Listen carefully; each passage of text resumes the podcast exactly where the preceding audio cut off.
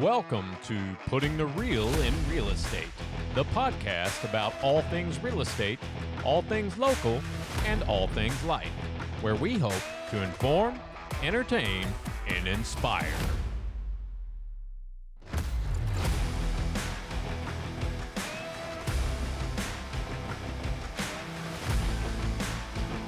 What's up, everybody? Welcome into episode four of Putting the Real in Real Estate. I'm your host, Glenn Hockersmith. And as always, I want to thank you for taking precious time out of your day to spend it with us. Today on the show, we have a special guest, Lincoln Crum with Lincoln Crum Realty and Auctions.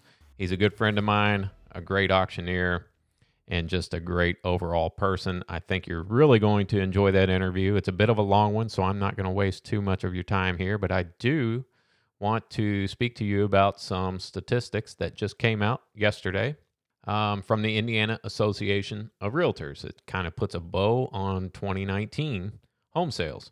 So, December of 2019 was another strong month statewide, and it actually pulled 2019 ahead of 2018. So, it was another record breaking year. Home prices are still on the rise. Inventory has yet to satisfy demand, and competition is still pretty fierce out there. So, realtors are very, very optimistic about 2020. And uh, we don't really expect market conditions to change much this year unless something dramatic happens with new construction or employment and wages. And, you know, no one can predict the future, but we really don't see any major changes. Interest rates are still low and they're predicted to remain low at least throughout this year. And so let's get into this real quick. Uh, statewide, here's how 2019 compared to 2018. Closed home sales increased modestly 0.3% to 89,386. Median sales price of homes increased 7.2% to 169.9. That's a pretty big jump there. Uh, and the average sales price increased 5.9% to 198 170 so while we still enjoy very affordable housing here in indiana and kentucky as compared to many places around the country we are catching up every year. Those sales prices are steadily increasing year over year. The percentage of original list price received at sale increased 0.1% to 96.4% so that tells us that if you are a buyer or a buyer's agent, you need to be out there writing strong offers. Uh, you're not going to come in and lowball somebody and, and be very successful unless they are, you know, overpriced. And agents are pretty pretty savvy these days. They're listing homes right where they should be, and sometimes even lower to cause a bidding war. So keep that in mind, especially if you're shopping in that sweet spot between one hundred thousand and two hundred fifty thousand dollars. Write strong offers. Pending home sales increased one and a half percent to ninety one thousand three sixty. And here's a very important one: new listings decreased 0.9 percent to one hundred eight thousand one hundred fifty five. So, what does all this tell us about the 2020 market? What does it mean to you as a realtor, or what does it mean to you as a buyer, or you as a seller? Well, it tells us that prices are continuing to increase, inventory is still low, and demand is still high. So, looking at 2020, I would expect, obviously, I'm, I'm not a fortune teller, I can't predict the future, but based on everything I know, I would expect the market to continue to increase, inventory to remain low, and it still be a strong seller's market. So, if you're a buyer, that doesn't mean it's not time to buy just because it's a strong seller's market. Because guess what? It may be a stronger seller's market next year. So if you're ready to buy a home, interest rates are low now. Don't wait till next year when you know that that home price may rise another five or six percent. Get in now if you're ready, and uh, if prices continue to rise, then then guess what? You've got that much more equity in your home. And if you're a home seller, uh, I know you may be thinking, well, if prices continue to rise, it's not going to hurt me to wait another year. I may make another 6%. Well, guess what? Most of the time, you're also going to be buying a home. So you have to take that into consideration as well. So if you have any questions, if you want to have a conversation with me about how I can best serve you in buying or selling a home, feel free to give me a call at 502 645 6195 or shoot me an email, Glenn Hockersmith at schulerbauer.com. I would be more than happy to have a conversation with you about that, how I could help you, or if you just need some advice uh, or have a, a, a real estate question in general, I would be happy to answer that question for you. If I don't have the answer, I will find it or put you in touch with someone who does. So, I'm going to shut up now and we're going to get to today's guest. I hope you enjoy.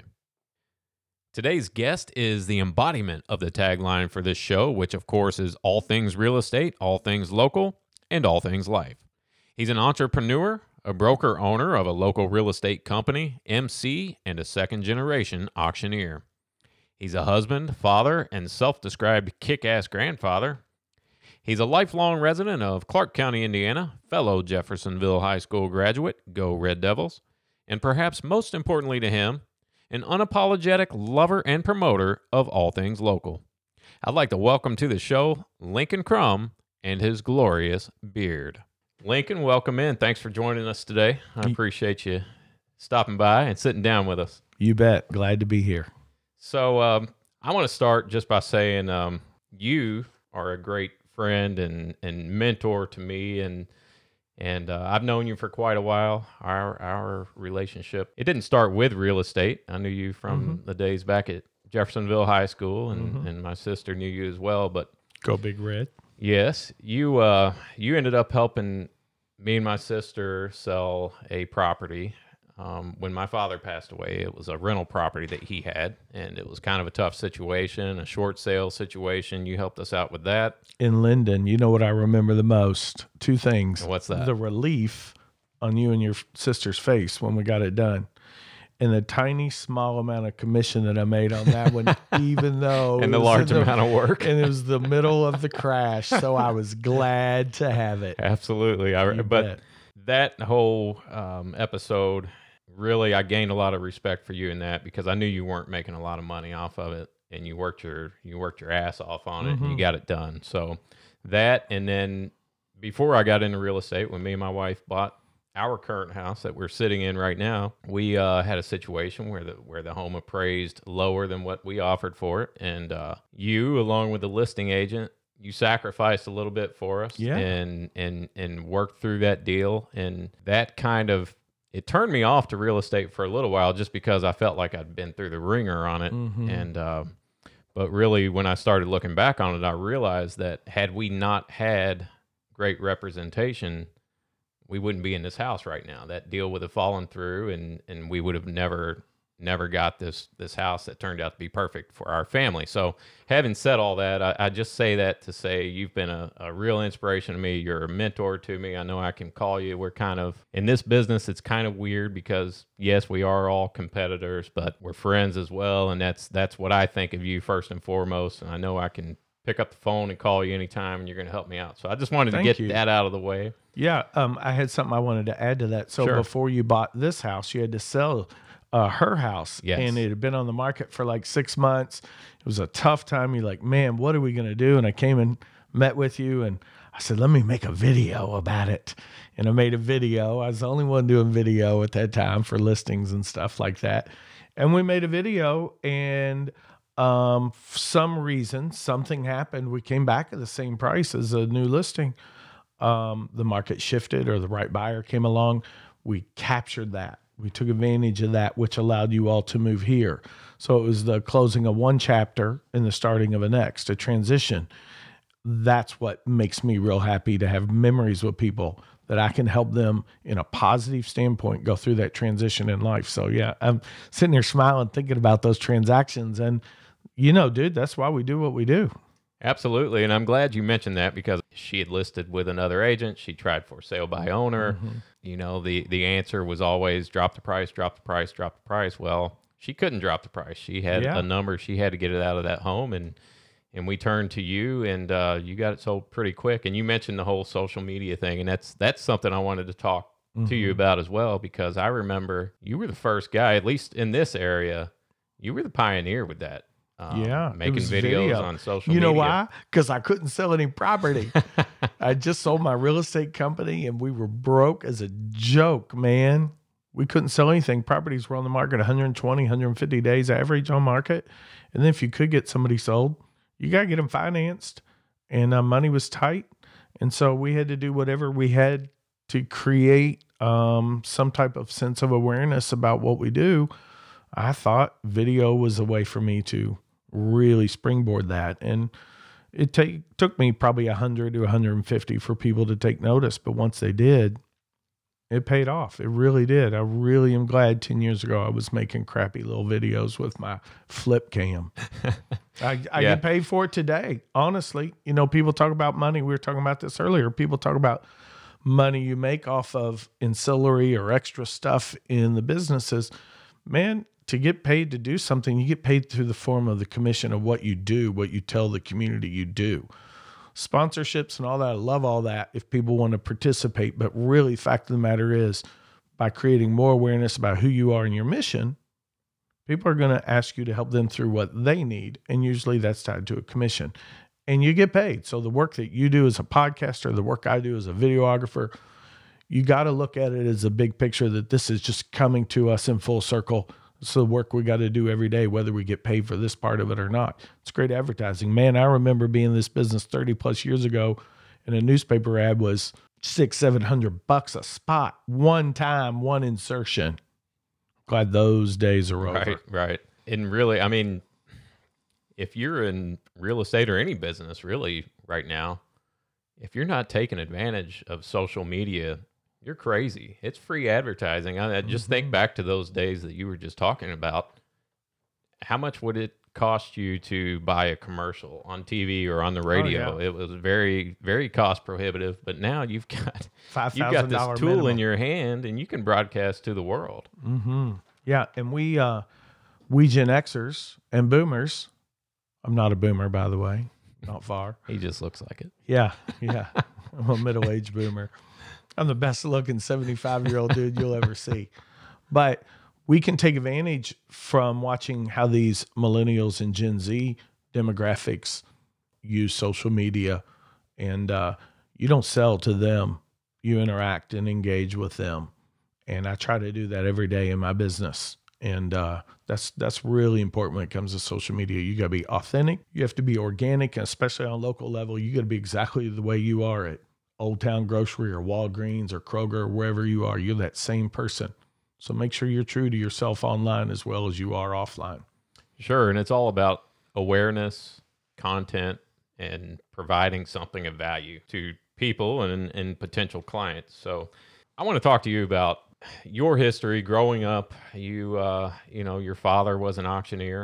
Um, you mentioned your your grandfather was a farmer. Mm-hmm. People who live here local in southern Indiana, they've probably heard of the Meadows subdivision, and that was that was your family's farm, correct? It was. We started at the Indiana Army ammunition plant. My both sets of grandparents had farms up there. The Crums had a farm, and the Prathers had a farm. And the Prather was my great grandmother, and her 160 acre farm is where Amazon is right now. And uh, in 1941, 42 timeframe, they had to sell everything because the war. And they ended up, they went to Kentucky for a short time, and then they came back to Indiana and bought this farm in Jeffersonville. And in 1969, the year I was born, they put a deal together with a developer named Dan Connor.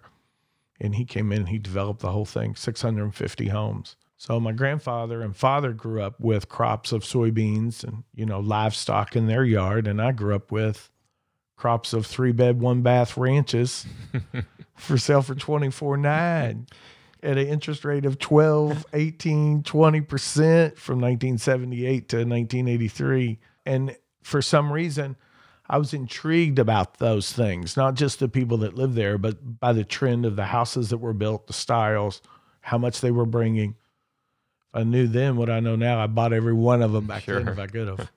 I think we could all say that at some point.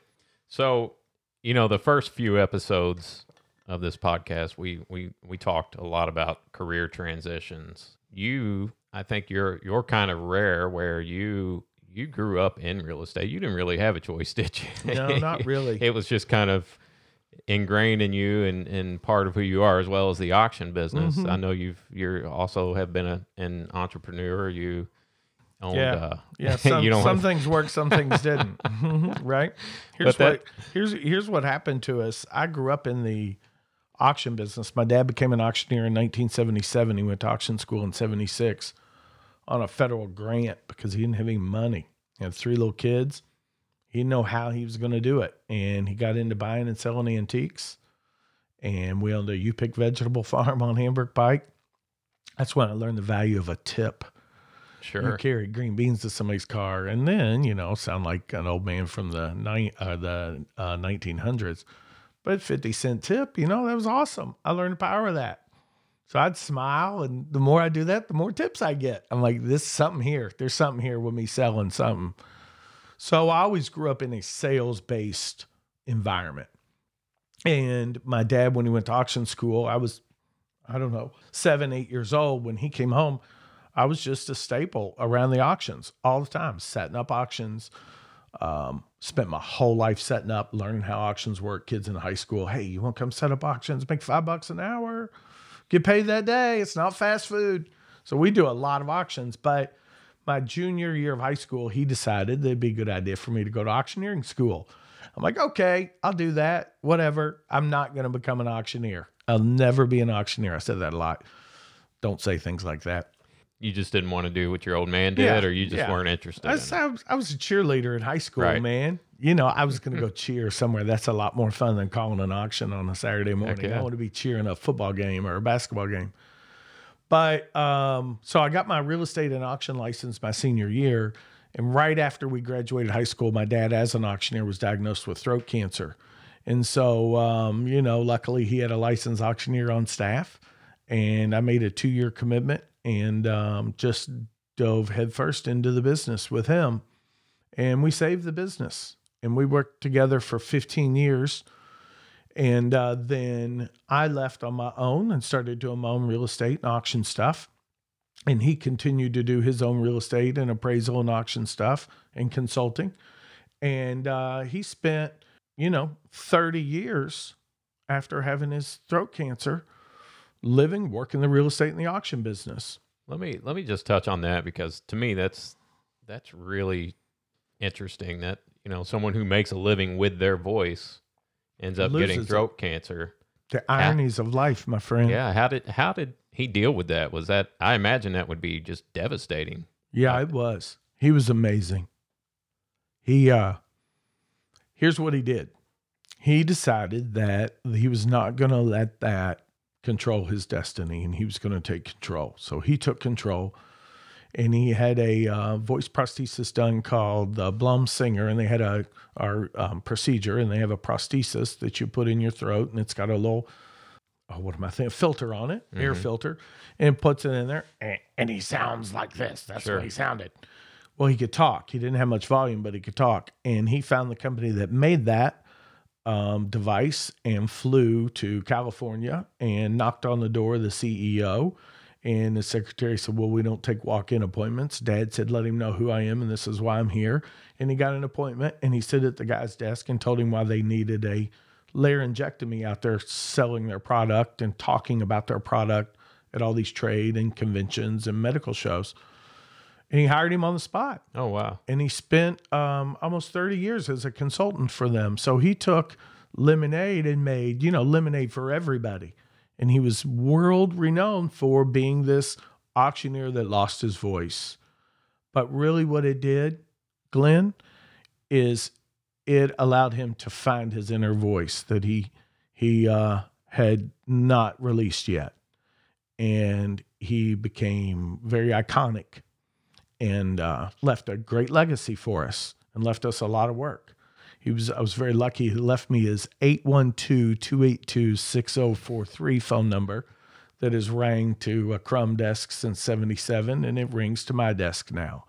And honestly, man, you know, a 40-year-old number that people have been calling to get help with real estate and auction stuff for 40 years and that now rings to my desk. That's a million dollar gift. Thank you, Dad. Yeah, that's that's uh that's pretty significant. That's that's It's, it's almost kind of hard to put into words what It's- what you that know, it- means. it's funny when I hear realtors talk about lead generation and what do you got to do to get the phone ring. I'm like, what do I got to do to make sure all these phone calls get called back? Right. Wasn't that way 10 years ago. Sure. So I never lose sight in the power of, you know, let's let's let's work these calls that we have. Let's help people. People are calling us for a reason. My dad used to say, people pay you to be a real estate professional or an auctioneer because they can't do it themselves.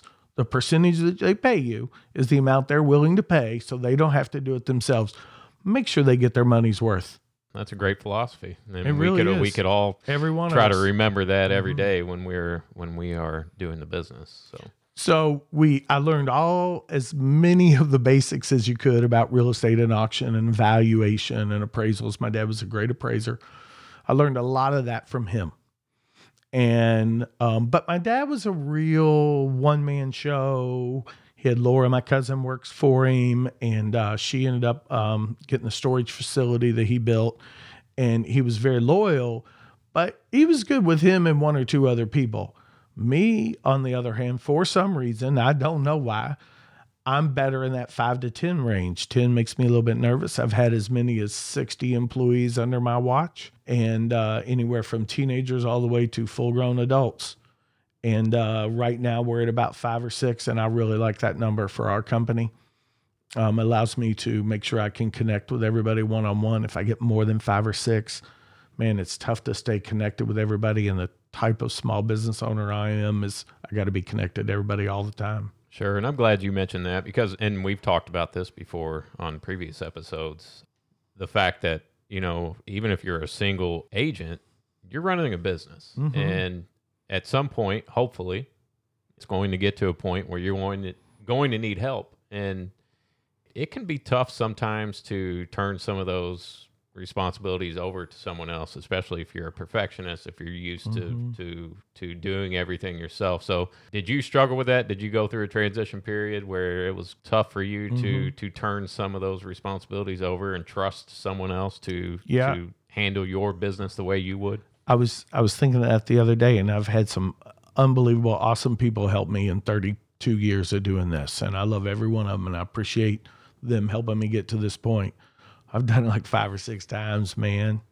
And I've reset back to zero, sure. and uh, but right now I'm the one that runs a lot of that stuff that I've paid people to do in the past, um, because it's my business and I need to be paying my attention to it.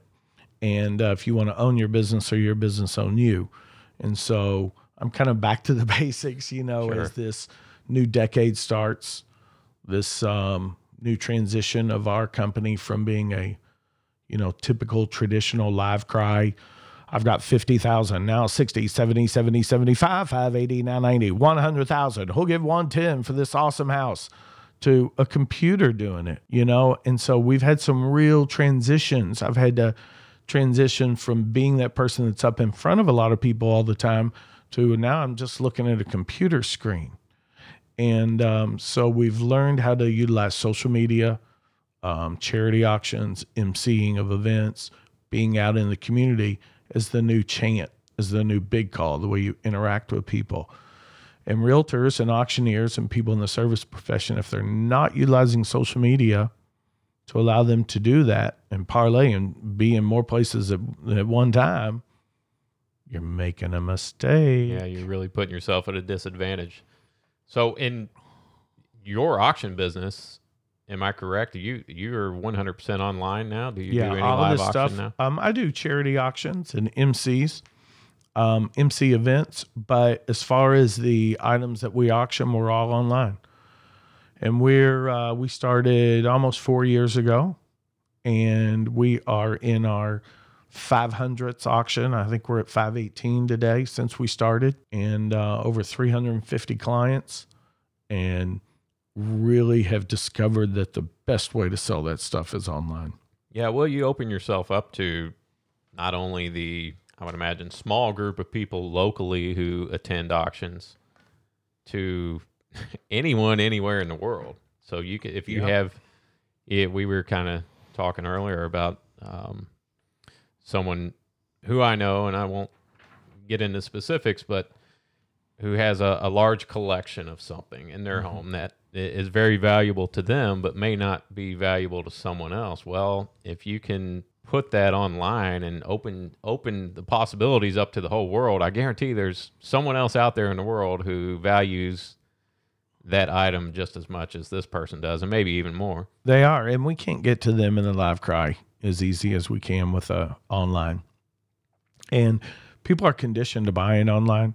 Man, we shipped we we spent eighty dollars shipping so like sixty umbrellas to somebody the other day. They wanted all these umbrellas. I'm like, why would you spend eighty dollars in shipping for those umbrellas? But you know what? It doesn't matter. I don't care really. It's Right. fun that they did it. You know, it's neat that these umbrellas sold and they didn't end up in a landfill. But my dad used to always say, "What people would rather have than money never ceases to amaze him," and that's Sure. that's the truth. But you know, Glenn, we do have a real serious problem with all this stuff. All these uh, greatest generation 80 and over, all these boomers, man, they've got a lot of stuff. And their kids don't want it. Their grandkids don't want it. And the most important thing is their grandkids ain't even going to help them clean it up. Right. And so when I realized that online is the way to leverage doing more of those auctions than live because it didn't have the physical constraint, because I don't want to do a live craft five auctions a week, four auctions a week. That's not me. I'm a business owner that is an auctioneer. I'm not a bid caller, and there is a difference. And so once I realized that and I looked, it it made the most sense that stuff that all these people have in their house, all the things that they have been saving their whole life to give to their children, the carnival glass, the depression glass, all the fiesta ware, all the mid-century modern furniture, the brown furniture, all that. Nobody wants it. You are 100% right and and that's something that's very interesting and I've seen you know just dealing with younger clients is they are not into the big mega mansion. They're not into Nope. owning a bunch of material things anymore. They're more into experiences, Mhm. right? Mhm. If they want grandma's story, they're fine with helping capture that story on a Facebook Live and sharing it with everybody. But when it comes to filtering everything out and taking stuff to Goodwill and, you know, doing this and getting rid of it, they don't have time. And they don't have time. And it's not a priority. And you know what? It's okay that stuff is um, not a time priority. This is an early shift back to what we hope. So that's why we really do produce as much reclaim, repurpose, reuse, resell, redistribute as possible. And that's cool that you that that is a popular thing now. Everyone wants to repurpose, uh, Mhm. especially in, in their homes, old barn wood, whatever you can think of. That's that's a a trend. And I hope it's not a trend. I hope it's something that I think that it's a, a continues. But you know, one of the things we've seen, you know, we've thrown a lot of stuff in a landfill, not because we want to, but because it has no value. And the more you move it, the more you touch it, the more you have invested in labor in moving something that doesn't have any value. You should stop doing that. But after four years almost, we've come up with a system where we can reclaim and redistribute everything from the clothes. We got five nursing homes we get close to, from half bottle open of laundry detergent that's left at somebody's house to boxes of Kleenexes, all that. We get it. We take it in our warehouse, we repackage it, and we get it in the hands of people at a homeless shelter, North Clark Outreach up at Ruthie Jackson up in Charlestown. Man, I'm telling you, we are here to put as little in the um, landfill as possible. But people also have to understand there's a fee to clean out these houses. sure, And whether it's you and your family doing it or you're paying somebody to do it. And when I started this five years ago, there was really no service set up to we'll come in, we'll reclaim anything of value and resell it and give you a percentage back. And then stuff, if we need to throw it away or redistribute it, we'll do that too. So we provide a whole service for folks. It's not free, it's not a free service. Somebody has to do it, whether you all do it or you pay somebody to do it. I'm just glad we created that service and created that part of our market because there are some people that would gladly pay X amount of dollars, fifteen hundred to five thousand dollars, so they don't have to do it and they can get it done. Because the real situation is when you go to sell your most valuable asset, which is the the house, the home. the home, if you have three thousand dollars worth of stuff um, with a negative $10,000 impact because it's all in the house, you're losing 7,000 bucks. Absolutely. So you get the three out and you gain 10 to 15. And when the collective value of the stuff itself is less, uh, is worth less than the space in which it occupies, it's time to sell it. Sure, and it, it's hard for people to understand that sometimes. They're they're emotionally connected to Yeah. that stuff, and And And- here's what happens, Glenn. I tell people this all the time. You have you start with the greatest intentions. We're gonna go in, we're gonna clean out mom and dad or grandma and grandpa or aunt and uncle's house. We're gonna get through it. Next thing you know, your first box you find is the photo albums where you'll make sure they're good. So you sit down at the kitchen table. Three hours later, you've been looking at photos. You got transitional paralysis. Mm-hmm. You can't move. You can't cope. So what I do is I go in, I say, you get everything out that you want. I come in when you get out what you want. The rest, it doesn't matter what it brings. What matters is it's going to be out of the house in 48 hours. That helps create that cut, sure, you know, that separation of the emotional separation. And that's what's so difficult for people. And unfortunately, we get more emotionally tied to stuff that has no or neg- negative value than the real asset. sure.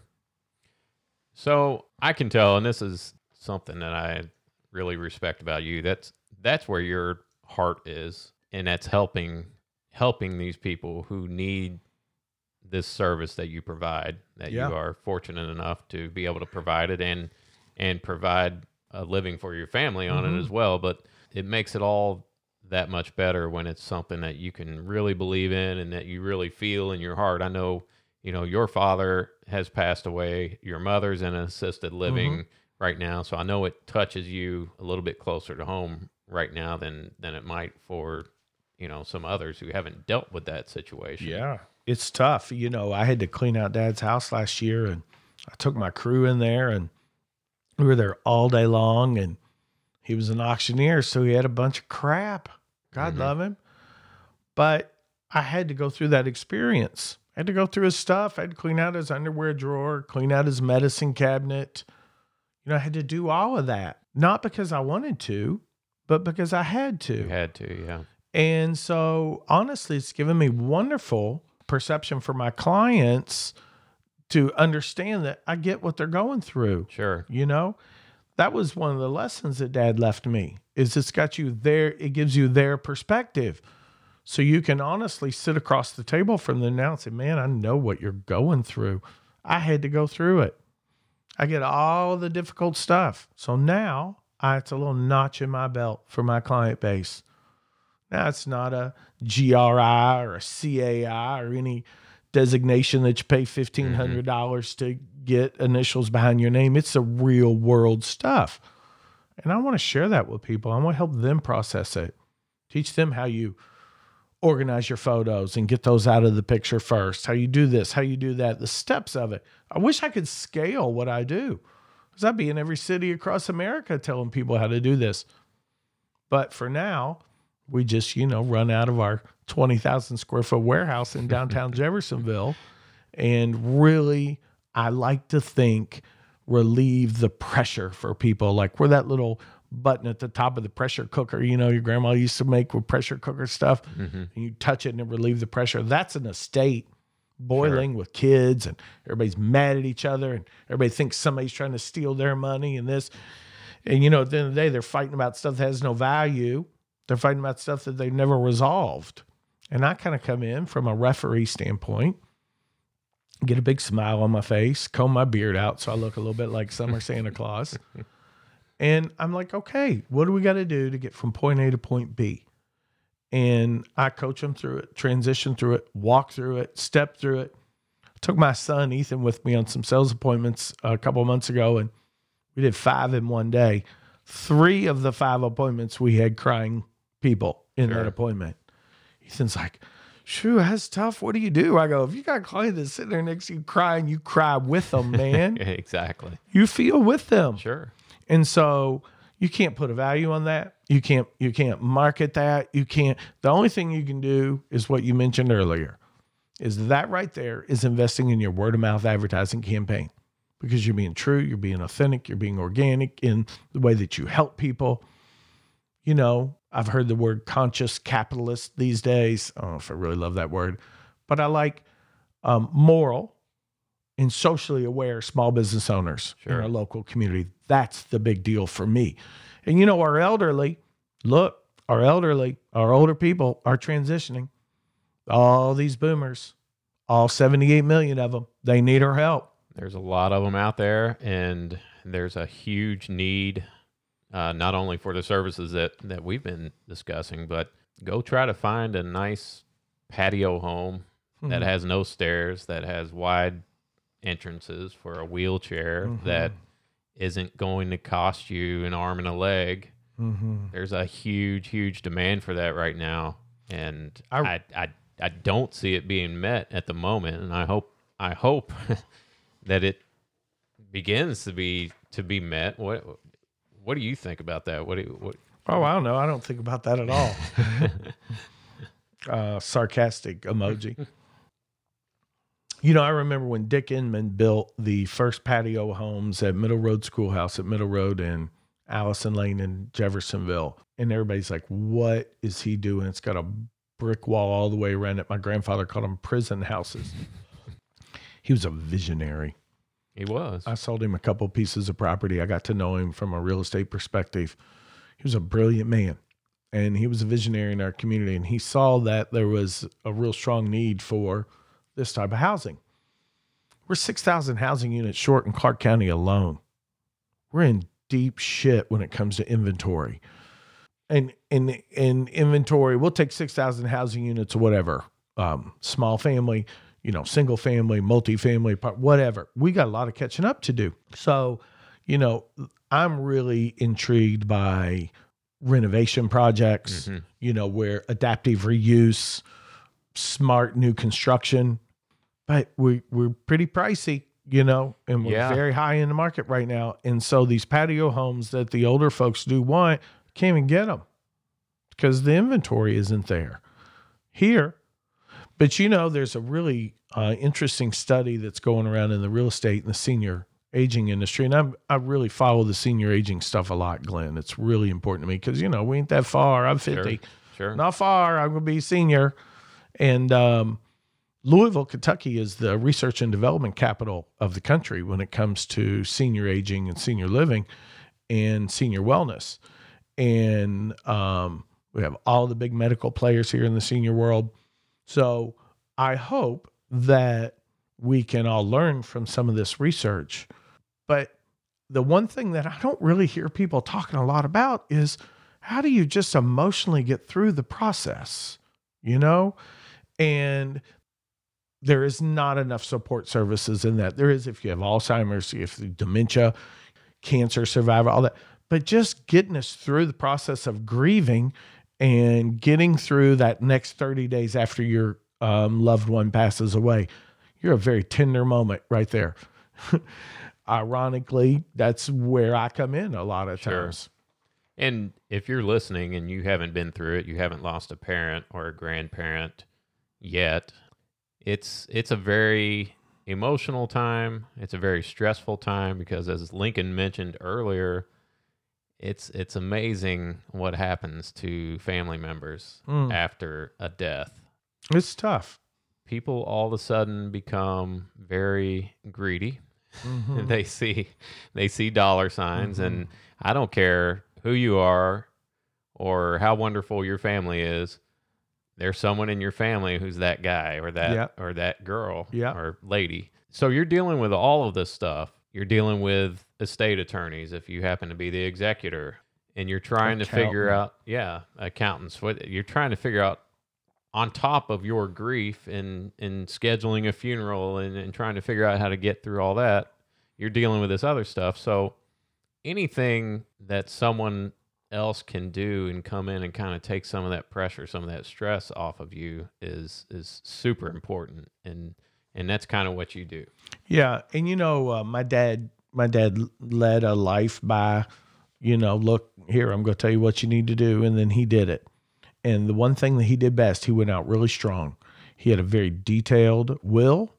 He had a very detailed relationship set up between his executor that he was named, my cousin Laura, who's amazing. She was fantastic. I wouldn't do it for any money in the world. And his good legal team, David Nahan, a local attorney in town, and he had a good plan. And any advice I tell people all the time get your plan together. Not just your plan of your stuff and your house and all that, but get your legal plan together. Get your will. It's not that hard. It's not that expensive. Plenty of people that can do it. Don't really recommend doing your own, but you know, if somebody wants to get on LegalZoom or do whatever they do, that's fine. Sure. At least have something. And Have something. I'm glad you said that because that was going to be one of my questions I asked you. If, if you know, if you could give anyone one main important piece of advice on how to better prepare for that time, what would it be? And you kind of just asked answered that Yeah. question for me. Yeah, you know, we've talked about and we've created some a series of videos that just walks people through the 10 steps.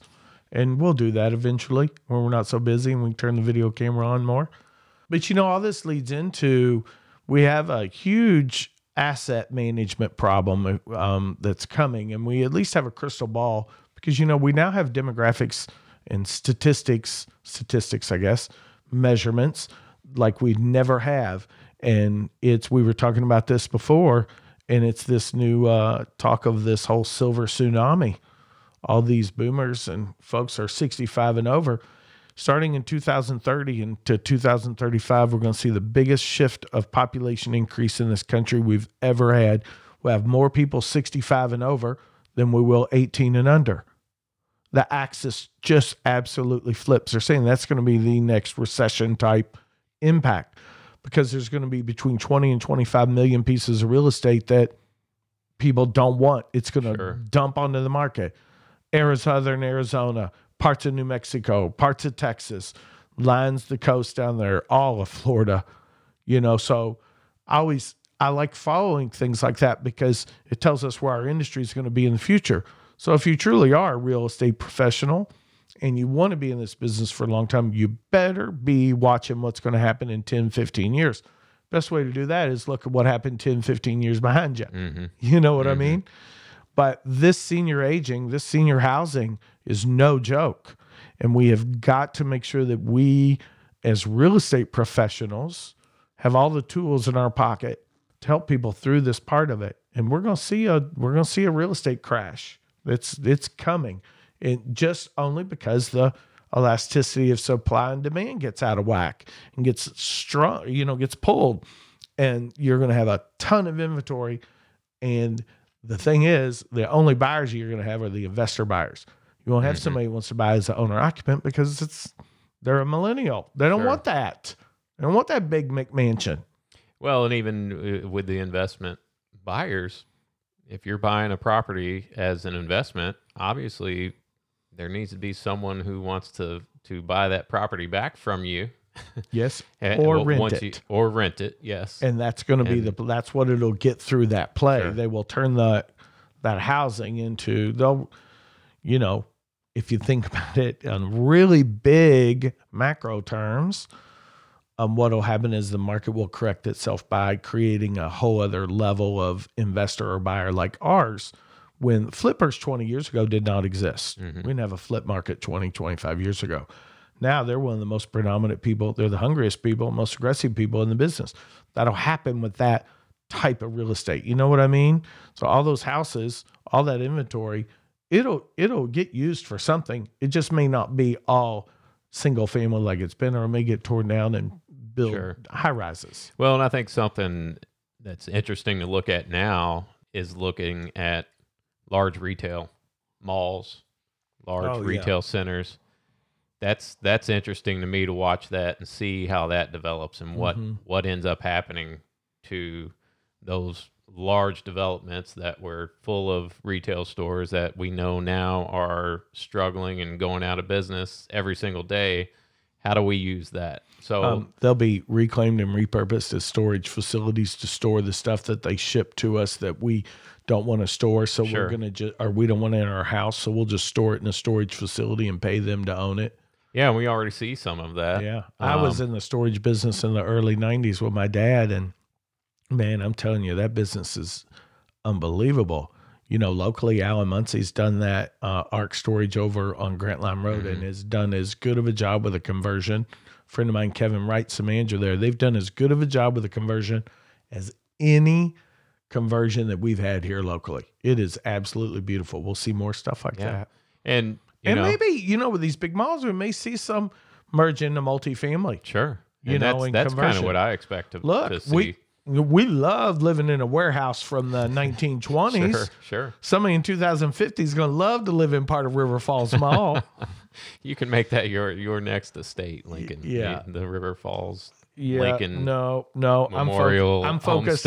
I'm focused on a spot just a little south from there, right on the river, right on the Right, river, just a little bit further south. That's where retired Lincoln will be. but really, you know, uh, necessity is the mother of invention. So Mm-hmm.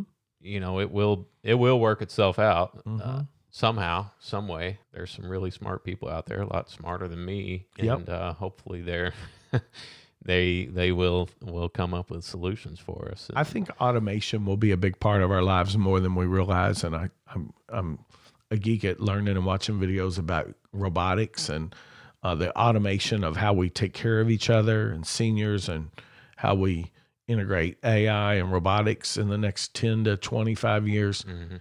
is going to flat blow our mind. Make sure that I'm very clear with everybody listening to your podcast that if you're not paying attention to that element of our daily lives, you should be yeah, you better because be. you're going to wake up one day and you're going to have a robot. Well, we got all kinds of robots in our house now, you know. Yeah. Well, and on that note, and this is something that I hadn't even planned on on talking about, but since you brought that up, let's apply that to the real estate industry. It's changing and changing very quickly Yeah, oh my gosh. every day, and more and more they're trying to take the human element out of it, Yeah. trying to take the the local mom and pop brokerage out of the out of the equation. Mhm. So, where do you personally see that going in the next five to ten years? Mm. You know, with the emergence of companies like this Redfin and Zillow getting in the game, um, it kind of freaks me out. I don't like the corporatization Mhm. of it. I don't know if you know this about me, but I kind of like local stuff. But I think that it begins and ends with us as real estate professionals today to look out for those 5, 10, 15, 20 years from now in the future, whether we'll be in the business or not. And we look out for them by saying we have to be real to our clients. We have Mhm. to talk to them. We have to communicate with them more so than a text message at 9:30 at night. You know, we have got to communicate with people all the time, all day. And if you want to be replaced by a robot or AI, don't do that right now. But Yeah, if you do right. that, I think that will be that will help us. And um, you know, I feel okay. You know, I got another, I don't know, however many years 15, 20, 30 years. Who knows? I'll always be putting deals together. But it's important for me to now at this other part of my career, 30 years in, now the end is what can I do to make this industry better in my practices for people that are coming on with it? And some people, I've done thousands of transactions. I love doing transactions with new folks and new agents because it gives me the opportunity to help teach them about look, don't make this mistake. Let's do this. Let's do that. And I'm learning every day. There are people that teach me stuff every single day. Todd Paxton, with the work he does, I learn from Todd on a regular basis. The moment that I quit learning and wanting to teach somebody else, be time to go to Tybee Sure. Island. And that's and I've I've said this over and over. People probably get sick of hearing me say it, but that's the cool thing about the real estate business is whether you've been in the business four days or forty years, you learn something new every day. You and do. You never you never know everything. Um, No, you uh, don't. And and and that's to me that's stimulating. That, that Yeah. keeps you going. It keeps the keeps things fresh and new. And I think getting back to what we were just talking about, I, I think there's always going to be that need and desire for that human element in real Mhm. estate. You know, sure, Zillow can can post a home and, and they can buy a home and put it back up for sale on their website and do the whole iBuyer thing, but people don't realize the work that kind of goes on behind the scenes with the agents Oh, yeah. on the ground. Going back to what we talked about earlier, when you helped me w- with my Mhm. purchase of this Mhm. home, people, it, there's a that's where we earn our money Mm-hmm. And so I don't think that will ever entirely go away. Mhm. And that's why I think you really need to figure out right now how you're going to provide value to folks. Well, and if it doesn't last forever, it's going to be one of the last elements to go. So, you know, I'm okay. Anything in this real estate market after 2050, I'm done. I'm good. Yeah. It's all good. And I, you know, I'm fairly new in the business. I've, Yeah. This is only my beginning of my third year. So that's a big deal to me is trying to figure out how to position myself for the future. Well, I'll tell you how I think you do it. Here's how you do it you focus every single thing you can on being the best person that you can for your community and for your clients that you serve every day. And if you do that, regardless of what's going to happen technology wise, people see value in what you have to offer. And that's why I'm such a big, you know, proponent of all this local movement stuff. hmm Zillow, Silicon Valley, everybody all over. They can do all they want. But you know what? They're not running into somebody at Kroger who needs my help. Exactly. They're not there for them. It can't be. It's AI. It's just not real to yet. It's not this mm-hmm. dimension. It's another dimension, but it's not this. And I just work really hard to provide that service. And so the way I do it is I try as much as possible to patronize my local restaurants, go to my local watering holes, you know, buy business, buy things from folks locally as much as possible.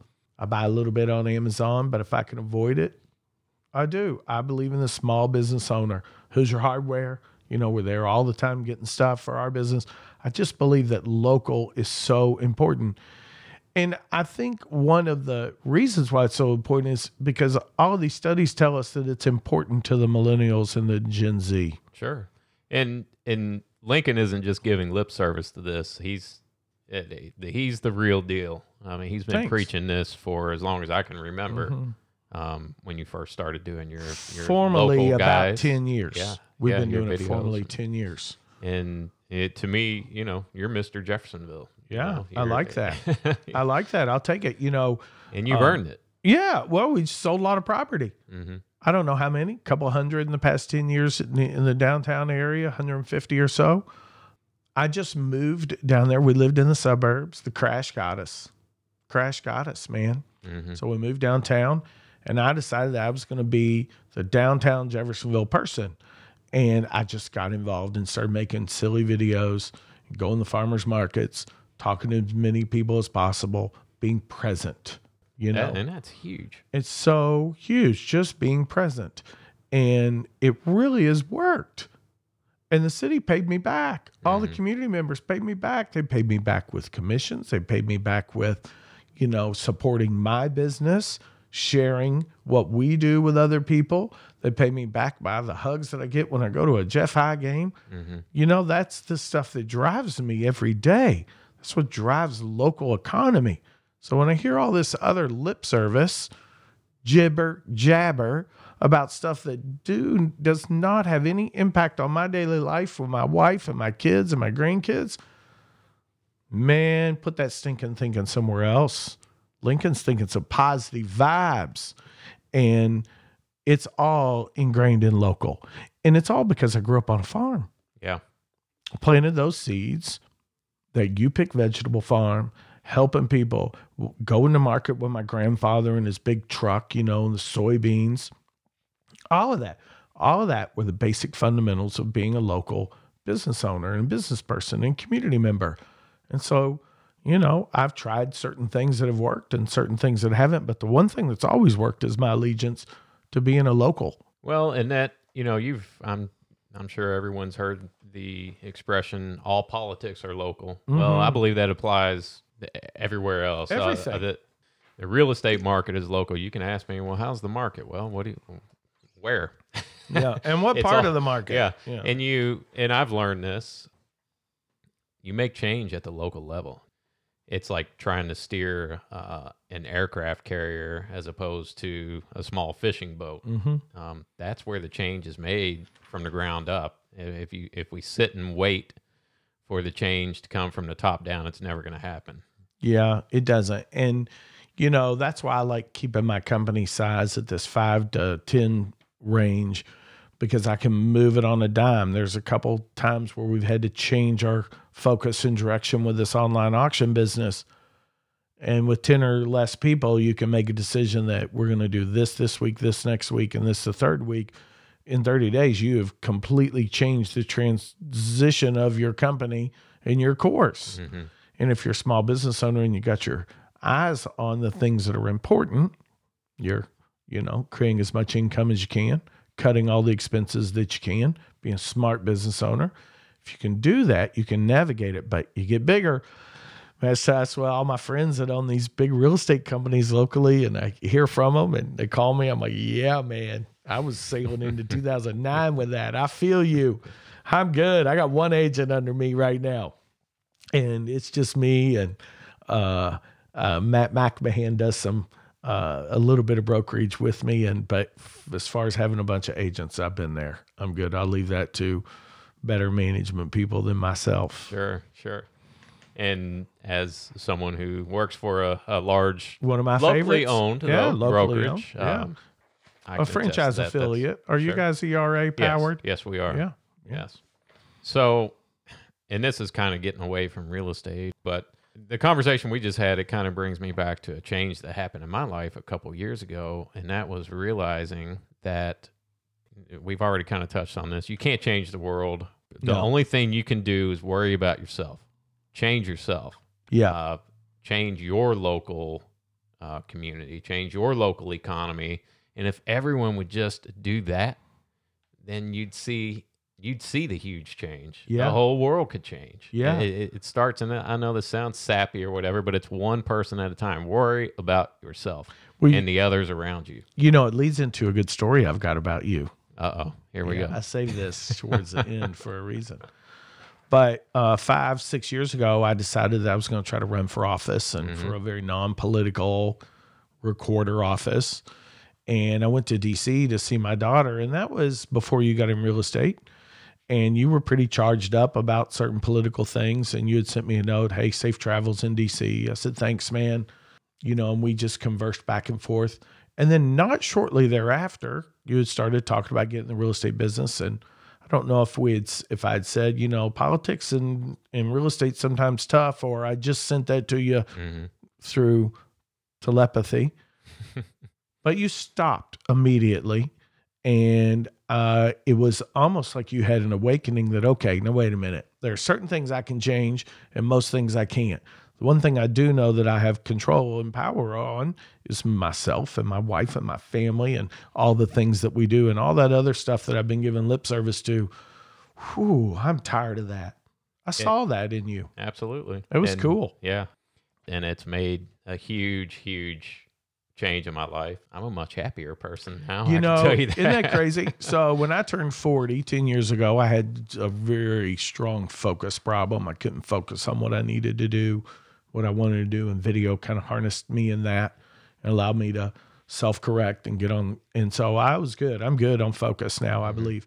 Balance at 50, mine is balance. The next 10 years, find balance in my work, find balance in my life, find balance in my kids hmm find balance in, you know, my grandkids who are with my wife, you know, I mean, they, they just, they're the happiest thing that make me smile on the planet. Those are the things that really count.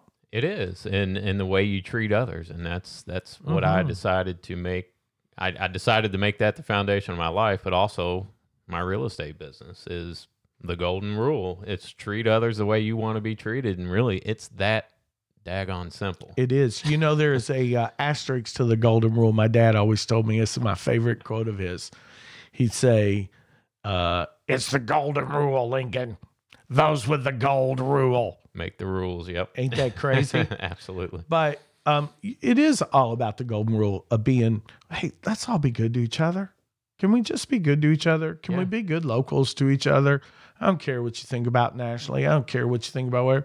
Just when I see you, give me a smile and a Right. hug, and know that we all have our own struggles, and we all know internally that we're probably wrong about most of what we think about. So give me a little bit of love today, and let's keep on rolling. And it's all about uh, just being in that moment. You know? Being present. Yeah. You know, Buddhism talks about it the most, just being present. Being Dale Carnegie taught about living in day tight compartments. You get in trouble when you start worrying about things that are going to happen in the future. That if this happens and that happens, and what if this happens? Next thing you know, you've got disaster that's never happened. Sure, You know, so being present, good point. And uh, yeah, I mean, me and Misty Stanley talked about that on the last episode. Just it, worry about now. You can't, definitely, certainly can't control the past, and you know, you Mm-hmm. Thank yes, goodness. you do have a small measure of control over your future, but just be present and and be the best, be the best you can be in this moment. Yeah, man. That's Yeah. what I do every day. So uh, one more thing I wanted to touch on. You you shared an article on social media the, the other day, and it talked about how we purchase things with our time, Oh, not man. money, Mhm. and uh, that that hit home with me, and I and that's something that I say a lot is you, time is your most valuable and precious commodity. You are never going to get time back. You can always make more money, but you only have a limited amount of time in this world, and you don't know how much that is. So that article that you shared really, really hit home with me, and uh, I just would like to encourage people to try to try to remember that, think about that on a daily basis. If we can, let's let's post a link to that article. uh, Sure. when you post Sure. this, Todd Paxton, I saw it on his page, and uh, I went to a um, Dave Ramsey class a couple uh, months ago with my daughter, and you know we all struggle sometimes with money, sometimes better than others, and I've I've been the lowest of low and the highest of highs, and what I have found now is it's all about being accountable for the money that you spend. And so my wife and I two months ago, for the most part, 95% quit eating out. I cook all our meals, cook all our family meals, cook meals for my mom in the nursing home, all of that. And the reward that that gives me is fantastic. That time that I get to prepare food for people in my family and feed them, that two or three hours every day that I do that is worth so much more than a $40 dinner tab. And that's not taken away from any restaurant owner there is but it's our time that we invest. And if we don't do that on a regular basis, we're going to be sorry Mhm. because you're right. It's a shame. It takes you to about 40, 45 to realize, damn, time goes quick. I mean, the longest days and our longest, what is it, longest days and shortest years when your kids are little. Mhm. And um, we all, next thing you know, we're all a certain age when we look back and think, well, how that happened so fast? I think the last 15 years with Lisa and I and all the awesome things we've done, but man, we've been busy Yeah, and, it has gone by quick. It goes quick. And that's something I struggle with on a daily basis. So, you know, you're in real estate. I have sacrificed a lot of time over the past few Mhm. years that I could have been helping my wife run the kids back and forth to Yep. practices or having meals. And, you know, it's a trade off. There are other things that I've gained. I'm a lot more flexible now. I can Yeah, go, yeah. I can attend things at the at the kids' school or I can run and pick them up during the day if I need to. So it's a trade off, but it's it's a constant battle to be present It is. especially in this business Yeah. because it can be 24 7 Yeah, and I try to find it in.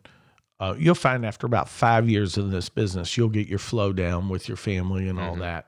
And I, I don't miss that stuff. I don't miss kids stuff with my granddaughters. I don't miss it. And you know, I, I work real hard every day, so someday I can be in Maryland and see my grandson up there Mhm. in his school stuff. That's why we do what we do, people. sure That's why we're here. We are here to be with those that we love and be present. And um, it is a trade off. I work so I can do this. So then when you look at it, like I had to work X amount of hours for Outback for a $80 dinner at Outback with a bottle of cheap wine that you could get for a fourth of that in a liquor store. I Mhm. worked all of that for that.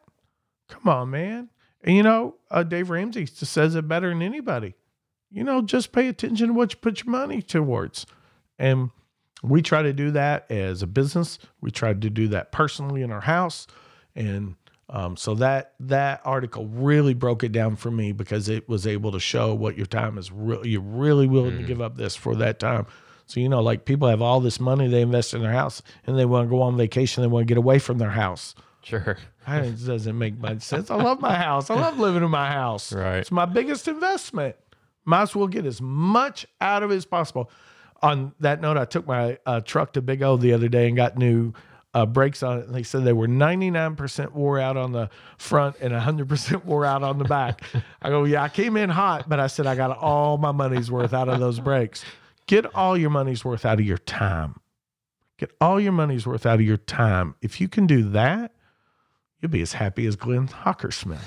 and I think I think that is a perfect place to end this interview. So we're going to go ahead and wrap this up. Link and I really really appreciate you stopping by the day. If people want to get a hold of you, they can you have a website lincolncrum.com Yep. and that takes you to the auction and the real estate re- Yep. website as well, Yep. right? Uh, they can email you at lincoln at lincolncrum.com. You're on Instagram, Lincoln Crum Auctions, among other Yeah, I got a couple. uh, among other handles, people can find you. And uh, Facebook, Lincoln Crum Realty and Auctions, if you have any Yeah. any needs for uh, his services.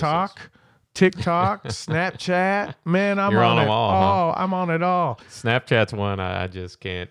I know they say you have to be on it, but I, I just can't do it. It's there's just a couple people in my life that that's the only way I communicate Right. with them. You know Yeah. how it is. And you have to you have to kind of conform to that if you want to be Yeah. if you want to stay in contact with them. See, you got to remember, I speak all generations' languages. Sure. Everybody from five up, they're all clients.